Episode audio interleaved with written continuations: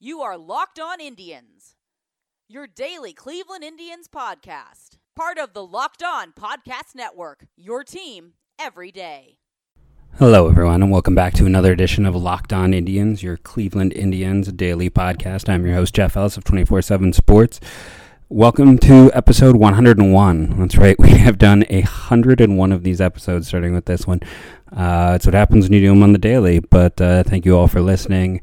Uh, it's a broken record, but it's a nice broken record. We're growing every day. We're growing every week. The numbers keep going up, up, up. So thank you all first and foremost.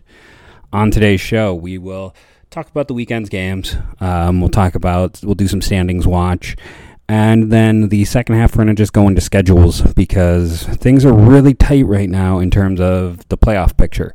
Um, you know, after they beat the Red Sox last Monday, we were all kind of riding high on our horse, but the problem since then is uh, everyone else has kept winning, and uh, the Indians.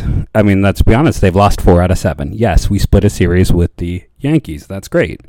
Um, that is fantastic. That is a good takeaway for facing the best team in the American League right now. But they lost two out of three of the Red Sox, who are not a good team, and that's that's what really kind of sets them up. Uh, when you combine those two together, again, it means they've lost four out of seven. Whereas a team like the Oakland Athletics during that same time, uh, they took three out of four from the Houston Astros. They had no business doing that, but they did that. Uh, the Rays had the Detroit Tigers, so they had a nice, easy stretch. The Twins swept the Rangers. The Indians couldn't sweep the Rangers. Uh, the Twins took care of business when they were facing a team that wasn't good, and that is why, um, you know, the Twins are right now up two and a half games on the Indians. The Indians are up one game on Tampa, and I believe one and a half on Oakland. And what I talked about last week stands. The Twins' schedule from here on out is worlds easier than the Cleveland Indians' schedule. Um, the Indians face almost twice as many teams with records over 500 as the Twins. The Indians are skating uphill to try and win this uh, division. It is going to be difficult. It's going to take some top level performances. And right now, you know, against that lesser competition, they've kind of shot themselves in the foot recently. Again, you know, they they didn't sweep Texas. They let a Boston team that was on the mat get back up. They have not performed quite as well. The New York series again, fantastic, but uh, that's why you know it's a week later, and they went from half a game up in the division to two and a half games back. So I already talked about Thursday's game on the hundredth episode. Uh, it was you know the 19 to 5 uh, frolicking fun fest uh, a game really unlike any we've seen this year. And what was i think i saw with zach meisel was the first time that every hitter has had a multi-hit game which i talked about like the rareness of that since 1906 since the, the they weren't even the indians or the cleveland naps back then. So that was you know it was quite a game. It was a good night to be an indians fan course the problems arose over the next few days, starting with Friday's game. You know, it's. I saw some people. Puig's error led to this loss. That's, in my opinion, uh, on that, that game. That if you're looking at that as Puig being the cause, then you know that's about as short-sighted a view as you can have. Because Puig also nailed a runner at home and hit a home run to uh, to get the Indians um, one of their two runs in this game. Uh, Jose Ramirez with his 20th home run of the year, giving the Indians now six guys with 20 home runs. Uh, you got Ramirez at third, you got Lindor at shortstop, you got Perez at catcher, you got Santana at first, and you got Puig and Franmil, who are your outfielders, DH, however you want to say it. Um, man, it's hard to look over at the at the New York Yankees and see Cameron Maybin just having this fantastic year unlike anything he's ever done before. And remember, the Indians sold Cameron Maybin to the Yankees earlier this year, back when we uh, were starting the no good, very bad outfield. Um, I mean, people want to complain about all the days the Yankees players have spent on the disabled list, but DJ LeMahieu is uh, was an eight million dollar signing. I want to say. I mean, and he's going to be a top five MVP candidate. Gio Urshela was a scrap heap signing and he is an all star candidate. Um, Cameron Maybin being, I think it was like a $10,000 purchase from the Indians. and he is having the best season of his career. Um, the Yankees have been incredibly lucky this year. Yes, there's been a lot of injuries, but the, the, their ability to to scrap heap and find and dig and guys having career years is really one of those things that cannot be overlooked. So, um, Aaron Civale has another good performance. Again, I think I'll continue having them first time through the league. I'm very curious to see what happens the second time he goes through the league. Um, and he's going to get that opportunity because we'll talk about Kluber later in the show. It's a three to two loss. It's unfortunate. Um, if you get mad at Puig, it's like here the ESPN headline: Puig's error pro- or Urshela's hit. Puig's error proves the difference. It, yeah, a lot of run to get past, but you take Puig out of this game, and it's probably a three to one loss instead of a three to two loss. So it doesn't really change things. Um, it's still a loss. Close game. You hate to see him lose that, but this is one of those with uh, Tanaka. He's just the type of pitcher that the Indians seem to struggle with, even though he has not been that great this year. We move on to the Saturday game. James Paxton, you know, I kind of thought, oh, against a lefty, and they did get five runs across. Um, you know, just all the home runs, uh, two by Torres. It's it was a frustrating game to watch. Um, I did not. It's kind of been my you know my repeated problem this year with um, with Tito. So okay, so Plesac gets through the first clean, second inning, pop out, ground out, walk, single, and an error. So you don't really blame him for the second inning. So one run on the board, whatever. That's not his fault. Uh, single, single Another error by Mercado. Again, you can't really get mad at him because it's not Plesac's fault. But man, like, who's the the loser in this game? It's Mercado. It's it's no other way to look through it. But so then you come out in the fourth, and the Indians. It's a tie game. He gives up back to back home runs, but strikeout, strikeout, pop out. Indians come back and tie the game up again. Ground out, strikeout, another home run, and that's when you go to the pen. Um, with as good as LeMahieu has been, I'm not letting Plesac face him. He just gave up two home runs last inning. This is the the Yankees' best hitter this year. He shouldn't have been in that situation. Um, you know, Wittgren gives up another home run in then exiting to Torres, and that's the game because well, the Indians get a run across, and this the you know double to deep right single I I was watching the eighth inning. I mean, this hurt. Like the scoring on a wild pitch, Reyes ground out, Kipnis walks, and you're sitting there. You've got a runner on, uh, what first and third. I'm like, can't we pinch hit for Plawecki? Like, why are you letting him face Zach Britton? Like, he is probably the the worst hitter on the team this year. This is a very important situation. All you need is a deep fly ball. Um, if Perez can't catch, I mean, you need to figure something out. Call up with, you know, have Haase come up, maybe send down one of the million arms in the pen to carry a third catcher. But I mean, this is a situation, and he hits into a double play. And the minute he stepped in the box, I'm like, he is going to hit into a double play. Um, it's high leverage situations are what matter in baseball. It's not about the ninth inning. It's about a high leverage situation. Like the Yankees probably should have gone to their best pitcher at that point. Um, leaving Britton in, even though he got the double play, is a mistake. Um, you go get Chapman if he's your closer and you have him get one more out. That is the high leverage situation in this game. This is the most important pitch of the game at that point. Uh, it's a one run game. The Indians have runners on the corner and only one out. So, in the most important situation of the game, the Indians have their worst hitter.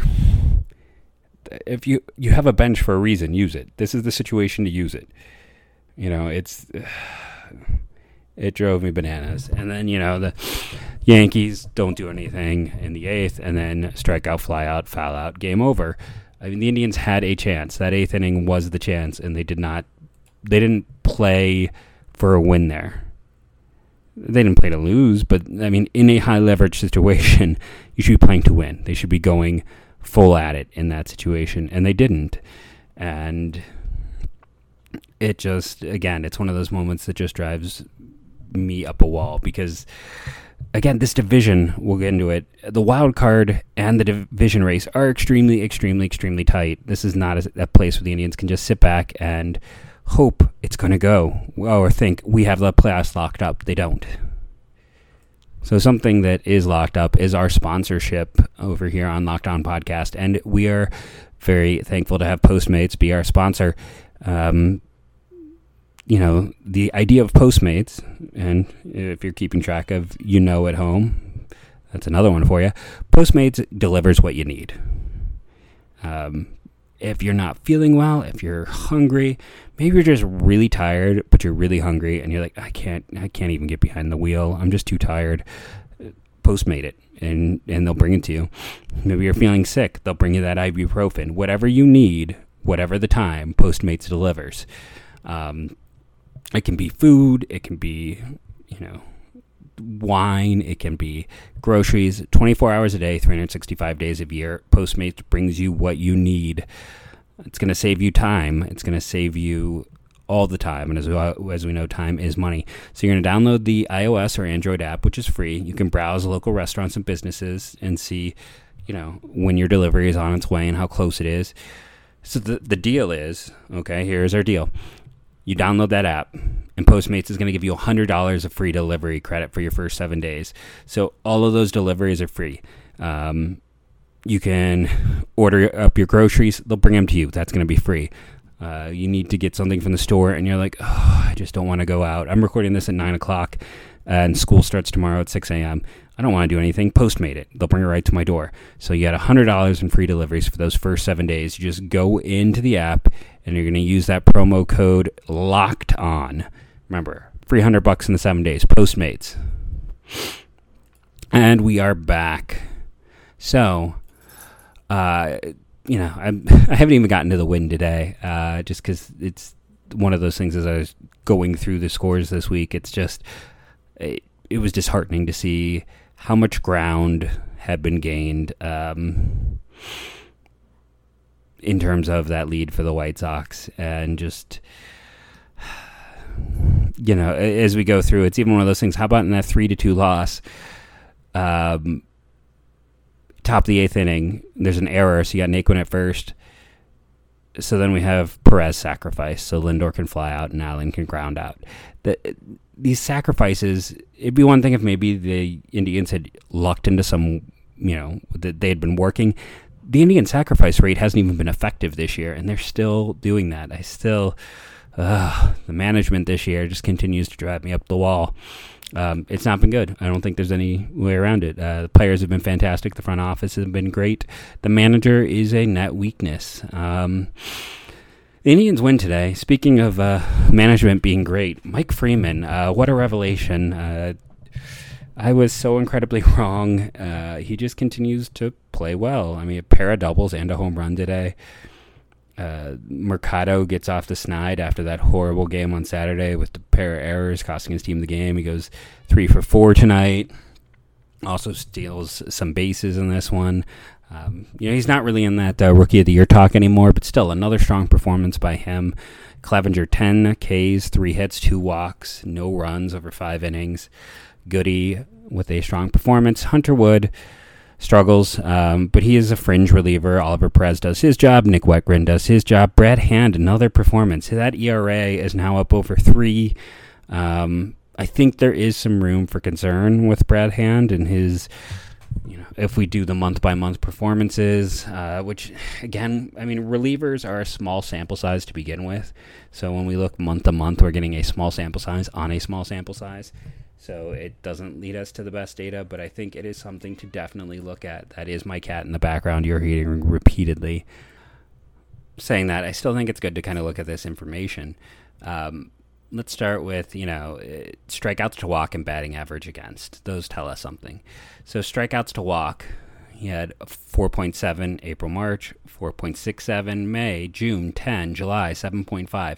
This month, 1.75. He is He's not missing bats anymore.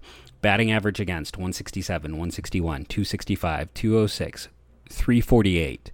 Um, if you want OPS, I mean, 4, 4, 474, 493, 716, 750, 923.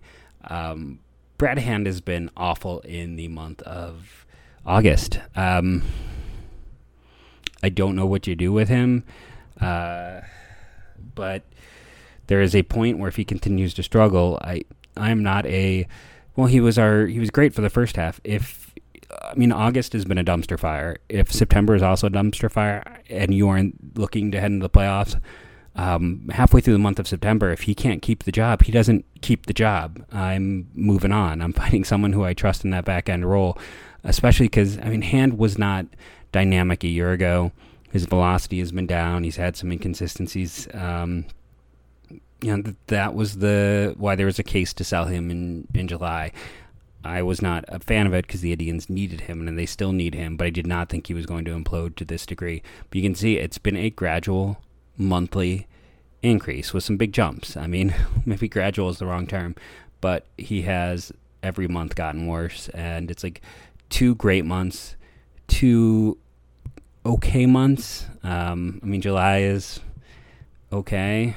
Um, and then August was just awful. I mean, he's a, a, detriment to your team in the month of, of August. There's no other way around it. So, yeah, Brad Hand getting his innings today, not great, but, you know, we'll hope that he can turn it around.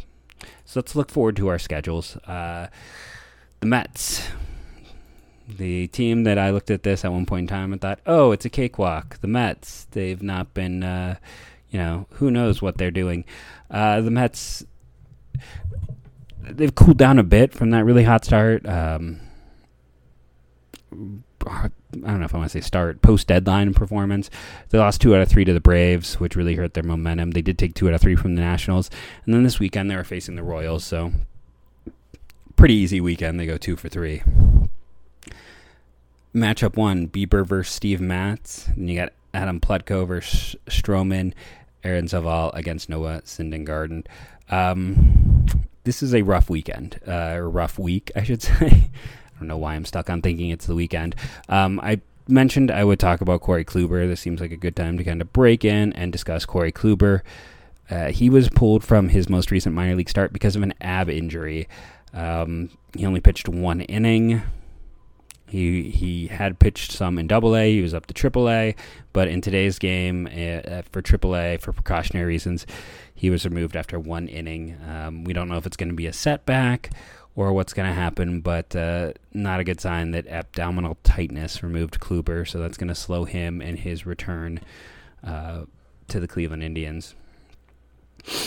So right now, the New York Mets are uh, three games over 500, and I mentioned playing pretty well. Uh, former pitching coach Mickey Callaway is their manager.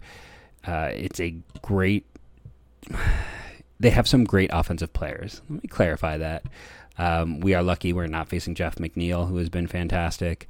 Um, Brandon Nimmo hard came down to earth this year after his big year a year ago. Dominic Smith finally was starting to put things together. I'm going to be curious to see what his trade value is in the offseason. He's really a first base only prospect. People have loved him for a while, and he was performing well this year through 88 games. Um, they've had to move him to the outfield, but that's that's just a name to watch. Um, maybe not necessarily for the Indians. who won't have a spot for him, but uh, the Indians are lucky in regard. No Smith, no McNeil. Uh, Wilson Ramos has performed. Pete Alonso is one of, especially with Fernando Tatis's injury, should be the favorite for Rookie of the Year. Um, Amed Rosario has not been good defensively, but the bat's been good. Uh, Todd Frazier is just still Todd Frazier. JD Davis has turned into a really good get for them. I really liked him out of uh, Cal Fullerton. He was I had him rated higher than Matt Chapman, so I was definitely wrong in that scouting report. But uh, Davis has hit well in the minors, and he finally got an opportunity. It was a lesser deal this offseason um, where they got Davis, and they got one other player at that time, and I can't think who it was. And the Ross Adolph was one of the big pieces who's continued to play well. Um, who was from Toledo and was kind of an older guy who had a breakout junior year uh, from the MAC. But uh, I mean, Davis is having a really strong year for them. Uh, and that's what's I think very interesting when you look in general at this team. Um, Juan Lagares has always been a good defender, doesn't give you much, and Michael Conforto is fantastic. So you got Davis and Conforto, kind of the ends of that outfield. great. Center field is an issue. Um, you got Alonso, who's fantastic. Jeff McNeil is one of maybe the most underrated hitter in baseball. Dominic Smith is interesting. They have the pieces of a good offense, and um, especially if they can, you know, flip Smith and get someone who helps them at second, at shortstop. I just don't know that horrible deal to add Cano. Cano hasn't been good. He hasn't been bad, but it'd be so much nicer, you know, if you could move Rosario to second base, get more of a defensive shortstop, and have McNeil take over at third, or put Rosario at third and have McNeil at second. There's the pieces there. Um, I really like this Mets team. I'm just going to be honest. I really like a lot of the pieces in place. I think they're really interesting. Um, but they're going to be a massive pain this weekend. Steve Matz is a five. Uh, never quite lived up to some of the hype as a prospect and some of the playoff pitching performances when uh, the Mets were at peak.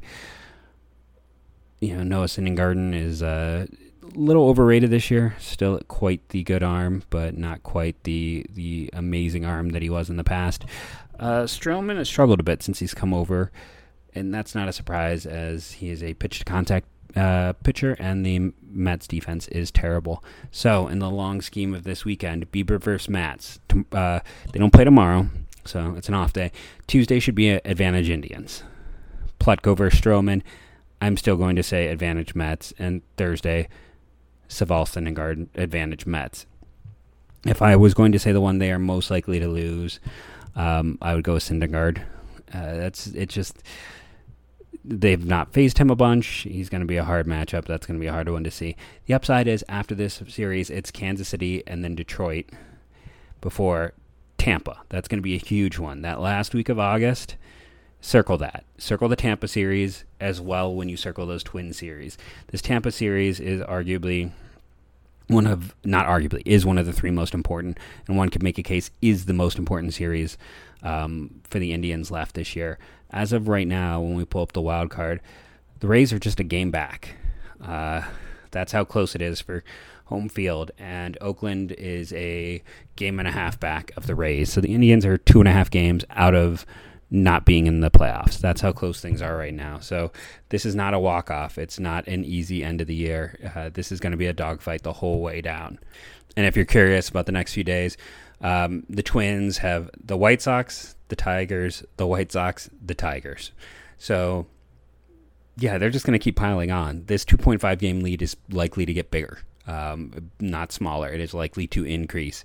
Uh, I don't know what to say. It's it's a hard situation. The Indians' chances of catching the Twins are very low, in my opinion, just because of the differences in schedules. Tampa is going to have Seattle and then Baltimore, and then they'll have Houston heading into that Cleveland series. And then after Cleveland, they have Baltimore and Toronto. Um, it's it's a favorable schedule for them as well. It, I wouldn't be shocked if, at least by the time they start Tuesday, August 27th, that series against the Astros, if uh, they are not the wild card leader. And then the last team to really um, get worried about the Oakland Athletics. I had the schedule open and I must have accidentally closed it. So, you know, uh, again, for all of their you know their ace being suspended for performance enhancers, injury issues, uh, very quiet deadline. This is a team that's very much still in it. Oakland has the New York Yankees, and then they have the San Francisco Giants. So they have a bit of, I mean, their schedule is harder. Then they have four against Kansas City and then back to New York, uh, more against Houston. They're the only team that measures up in terms of hard, you know, the strength of schedule as it does with the Indians. That's why I still favor the Indians to make it as a wild card team at this point. Um, so I'm going to enjoy the next few games just because I think these Mets are a really fascinating team, and there's a lot of fun players to follow on the other side of things. So, uh, you know, we'll hope for a sweep, but uh, realize that is unlikely. And I would just recommend to enjoy these games. It's a fun matchup. It's a fun team they're going against, and uh, yeah, enjoy. And I want to remember, as always, go tribe.